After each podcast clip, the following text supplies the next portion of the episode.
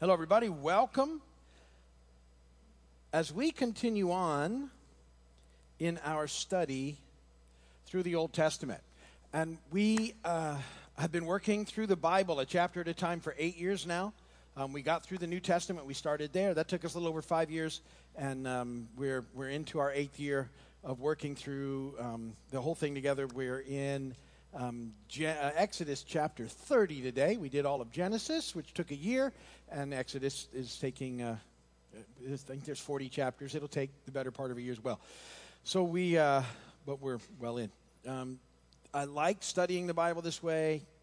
I like the idea of, uh, for those of you who started with me, it's a 20 year journey on Wednesday nights to work through the entire thing. And I'm, I'm, you know, God willing, we'll get her done. And then, God really willing, we'll start all over again. So I, I sort of have my next 32 years planned out for Wednesday nights, which is comforting. and the next, the second round, I, will already have all the notes done. uh, so we're, we're pressing through. It's, uh, you know, context.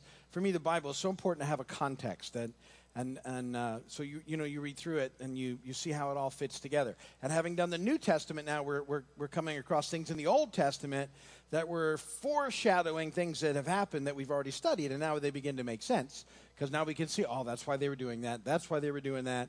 That's what was going on there.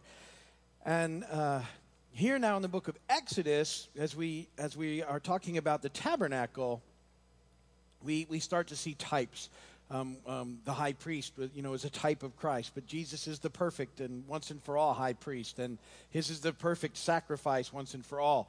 Um, today we're going to see some things. We're going to see about uh, uh, another piece of furniture is being built for the tabernacle, and it's about it's really all about prayer.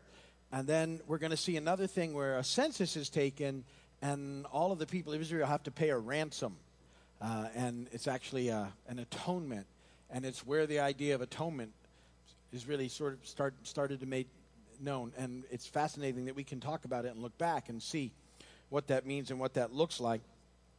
Uh, and remember, through Exodus, I've said four main things that we're hopefully taking away from Exodus is uh, an understanding of the Passover, and and you know the plagues that led up to it, and and, and you know the all that that meant, and how you know the when the when the people of Israel, the way they were passed over and spared death was that there was blood on the doorposts of the sacrificial lamb.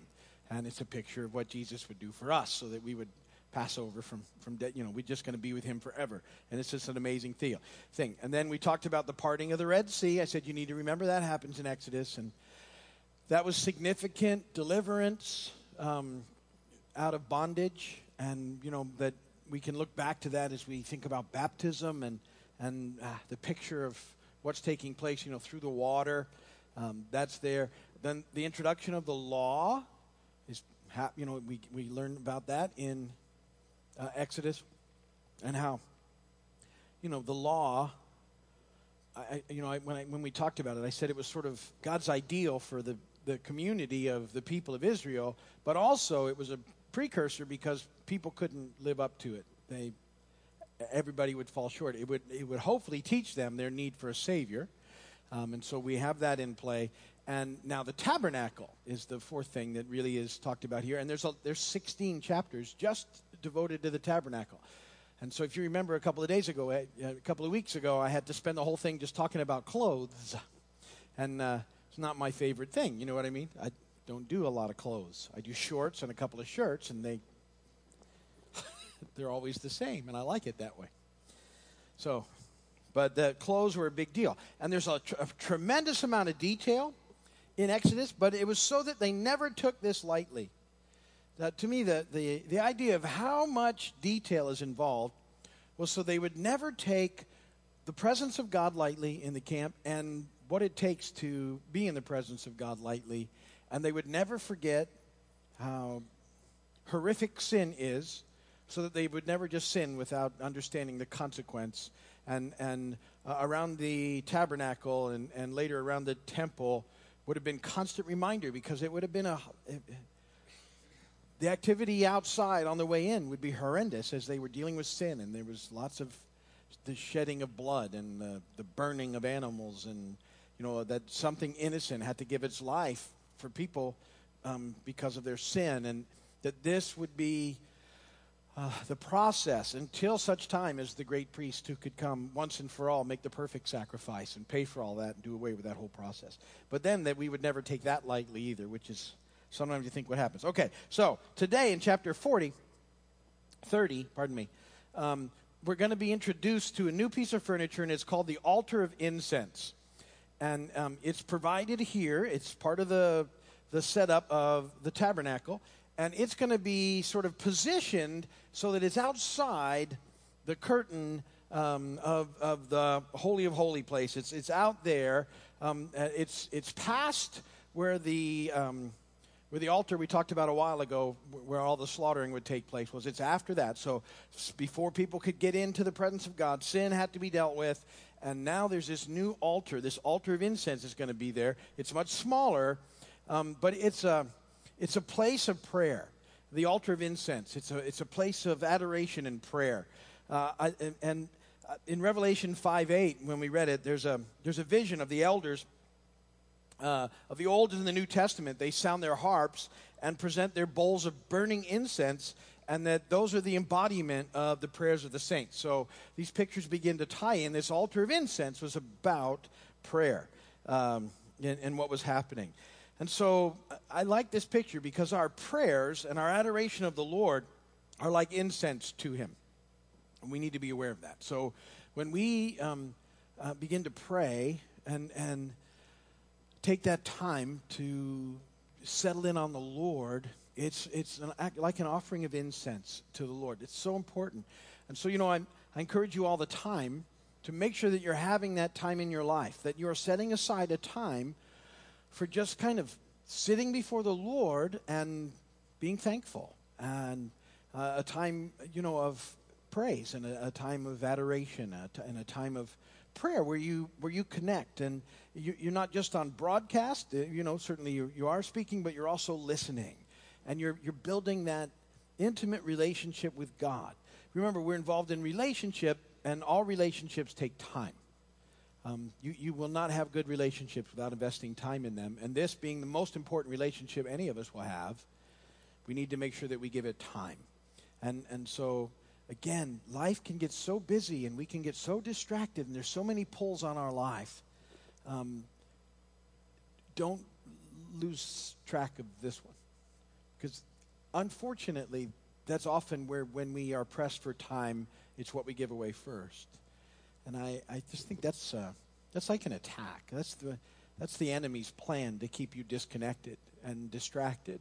And so, you know, covet that time. Fight for that time in your life. You know, don't, uh, you know, we, we talked last week. There was, there was time when, when they went in to light the candles in the morning and, at, and at night. And it was a picture of, you know, at least making that connection um, with the Lord in the process. This altar, this, this altar is going to be built. We'll read about it. It's covered in gold fascinating now as you track through and you know the, the things into the New Testament. It was at that altar that uh, Zechariah, who was the father of John the Baptist, uh, he was there worshiping when the angel Gabriel appeared to him and announced that he was going to become a parent in, in, in his old age um, uh, of uh, John the Baptist, who was the, the forerunner of, of, Messiah. I wanted to read that to you. It's in Luke 1 5 17. So you can begin to see these connections over time. In the time of Herod, king of Judea, Judea, pardon me, there was a priest named Zechariah who belonged to the priestly division of Abijah. His wife Elizabeth was also a descendant of Aaron. Both of them were upright in the sight of God. And remember, we're reading about how Aaron and his family are in, in this process. Both of them were upright in the sight of God, observing all the Lord's commandments and regulations blamelessly. But they had no children because Elizabeth was barren, and they were both well along in years. Once, when Zechariah's division was on duty, and he was serving as priest before God, he was chosen by Lot, according to the custom of the priesthood, to go into the temple of the Lord and burn incense. And when the time for the burning of incense came, all the assembled worshippers were praying outside. And then an angel of the Lord appeared to him, standing at the right side of the altar of incense. When Zechariah saw him, he was startled and was gripped with fear. But the angel said to him, Do not be afraid, Zechariah. Your prayers have been heard. Your wife, Elizabeth, will bear you a son, and you're to give him the name John. He will be a joy and delight to you, and many will rejoice because of his birth. He'll be great in the sight of the Lord. He is never to take wine or other fermented drink, and he will be filled with the Holy Spirit even from birth. Many of the people of Israel will he bring back to the Lord their God. And he will go on before the Lord in the spirit and power of Elijah to turn the hearts of the fathers to their children and the disobedient to the wisdom of the righteous to make ready a people prepared for the Lord. So here's that altar of incense that we're about to read about, and we see how it was a big part of um, you know John the Baptist and what was coming there in the process. All right, let me read you Exodus chapter 30. I'm reading out of the NIV. Whatever your translation is is fine. These should show up overhead, and they're in the notes. And uh, here we go, beginning in verse 1. Make an altar of acacia wood for burning incense. It is to be square, a cubit long, and a cubit wide, and two cubits high. Its horns of one piece with it. So remember, a cubit was 17 and a half inches. So it's not very big, right? Overlay the top and all the sides and the horns with pure gold, and make a gold molding around it.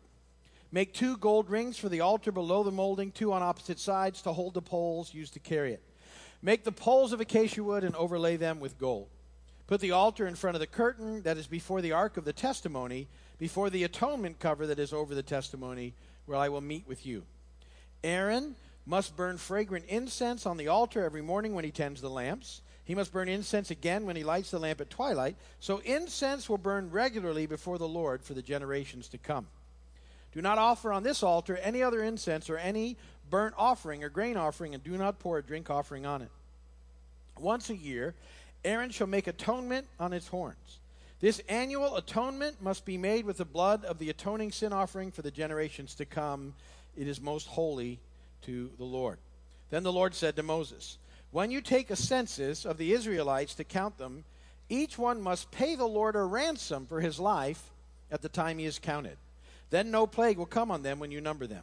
Each one who crosses over to those already counted is to give a half shekel, according to the sanctuary shekel, which weighs 20 gerahs. This half shekel is an offering to the Lord.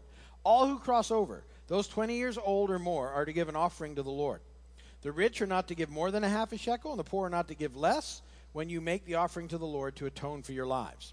Receive the atonement money from the Israelites and use it for the service of the tent of meeting. It will be memorial for the Israelites before the Lord, making atonement for your lives. Then the Lord said to Moses, Make a bronze basin with its bronze stand for washing. Place it between the tent of meeting and the altar and put water in it.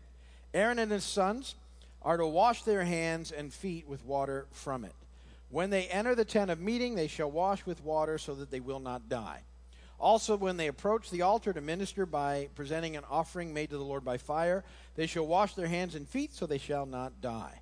This is to be a lasting ordinance for Aaron and his descendants for the generations to come. Then the Lord said to Moses, Take the following fine spices 500 shekels of liquid myrrh, half as much, that is 250 shekels, of fragrant cinnamon, 250 shekels of fragrant cane, 500 shekels of cassia all according to the sanctuary shekel, and a hin of olive oil. Make these into a sacred anointing oil, a fragrant blend, the work of a perfumer. It will be the sacred anointing oil.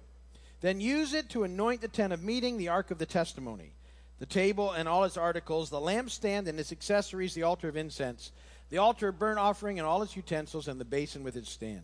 You shall consecrate them so they be most holy, and whatever touches them will be holy. Anoint Aaron and his sons and consecrate them so they may serve me as priests. Say to the Israelites, This is to be my sacred anointing oil for the generations to come.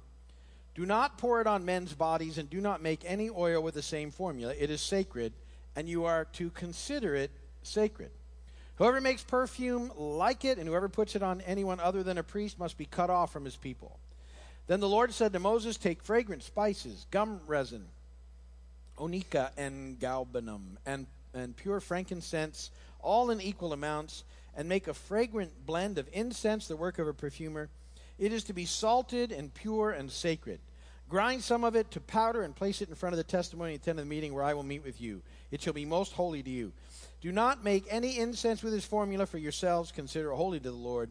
Whoever makes any like it to enjoy its fragrance must be cut off from his people.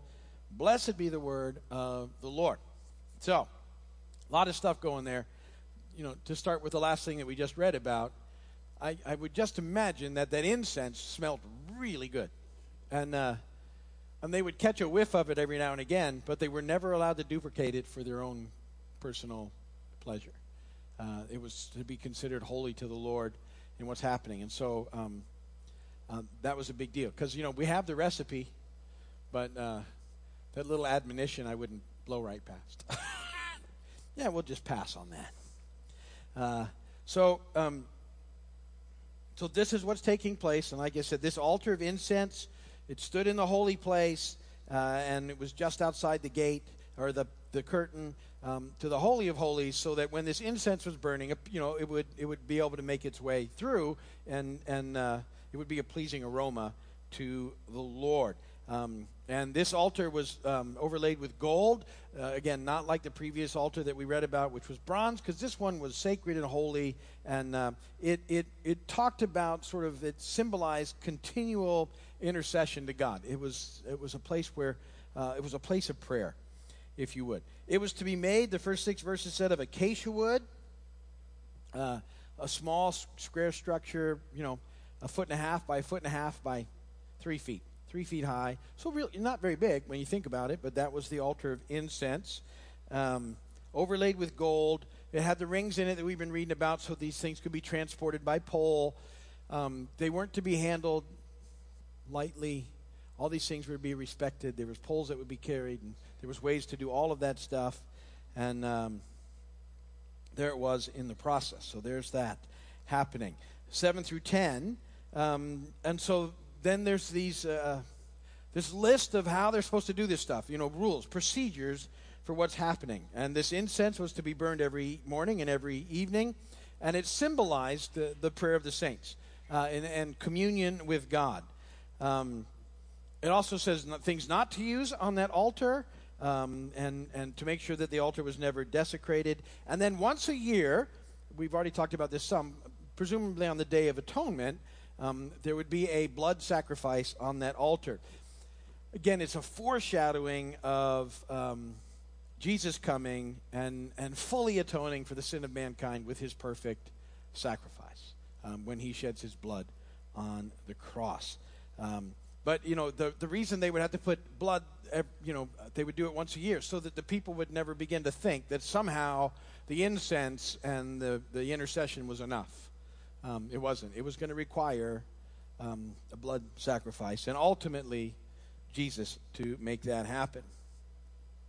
Now, uh, and then in verses 11 through 16, this this uh, the census is taken, and everybody's counted um, of military age, in effect, 20 and older. And when they're counted, they have to pay a half a shekel. And it doesn't matter how much money they have. If they got a lot of money, they can't buy their way out, or if they don't have much money, so it's not going to be an overwhelming amount, but uh, to anyone.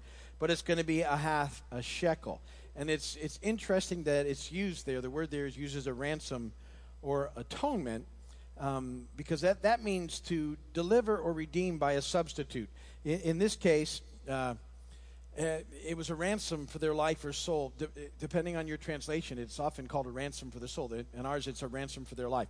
They'll give this ransom for their life. There's a couple of things here. Um, the idea would be that as they're counted, the privilege of being counted as one of the people of God, um, that along with that would come the realization that they weren't worthy to be counted that way because they were all sinned and had, the, you know, they got that whole process. So, so this offering was uh, uh, where this idea of atonement would, would come in. Uh, that that um, it, would, it would sort of serve as a substitute until the, the, the proper thing could happen. And um, it was always to be done at the time of census when they were counted because all this realization should happen, which is when we read later on. Um, many are maybe some of you are aware when David orders a census to be taken and he it causes a lot of problems. They think that the big problem behind that census taking was he didn't require this offering. And so all this mess happened, and that was a big problem between him and God. But we'll read about that six, seven years from now. yes. Um, so it's a picture of substitutionary atonement which is what Jesus does for us. Jesus dies as a substitute for sinner, sinners. And so, just to make sure everybody's uh, sort of aware of the process, the scripture teaches us very clearly that everybody's a sinner. We've all messed up. Um, it, it, uh, uh, you know, it's very clear in Scripture that all of us have fallen short of the glory of God. So none of us is gonna is okay in just in who we are. And also in, in Romans it says that the, the penalty for sinfulness is death. That's what we deserve. And it's uh, that word there, death, is, is a, it's about separation. So our sin has separated us from God, and, and it's an eternal problem. We are separated from God, and if something doesn't happen, we will continue to be separated from God forever. And so Jesus, um, his willingness to come and live a perfect life among us, a sinless, perfect life, born in a miraculous way, um, and then willingly going to the cross on our behalf, he becomes the ultimate sacrifice. And so when he dies on the cross, he, he dies in our place as a substitute. Um, we are the ones who are, deserve to be placed there, but he does it on our behalf. He takes the punishment on himself in our place. He substituted himself for us and took what we rightly deserve. In 2 Corinthians 5 uh, 21, God made him who had no sin to be sin for us, so that in him we might become the righteousness of God. 1 Peter 2 uh, 24 says, He himself bore our sin in his body on the tree, so that we might die to sins and live for righteousness. By his wounds you have been healed. So, so Jesus took the sins we committed, he took them onto himself to pay the price for us. Um, and, and so this is a picture of the substitution, uh, uh, the substitutionary atonement of Christ, who, who settles once and for all the issue we have of being separated from God. And now all who believe in him can be reconciled and are reconciled to the Lord. But back then, it's a whole different process. Remember, all of this stuff that had to go on. And don't forget to wash your hands and wash your feet before you go in. And only certain people are allowed in. And then only the certain priest, you know, only once a year. And even then, you know, you better be, you better have it all together when you go in. You're not going to last. And they would make atonement for the people that would last for a year, um, except for the little stuff that had to be dealt with every day.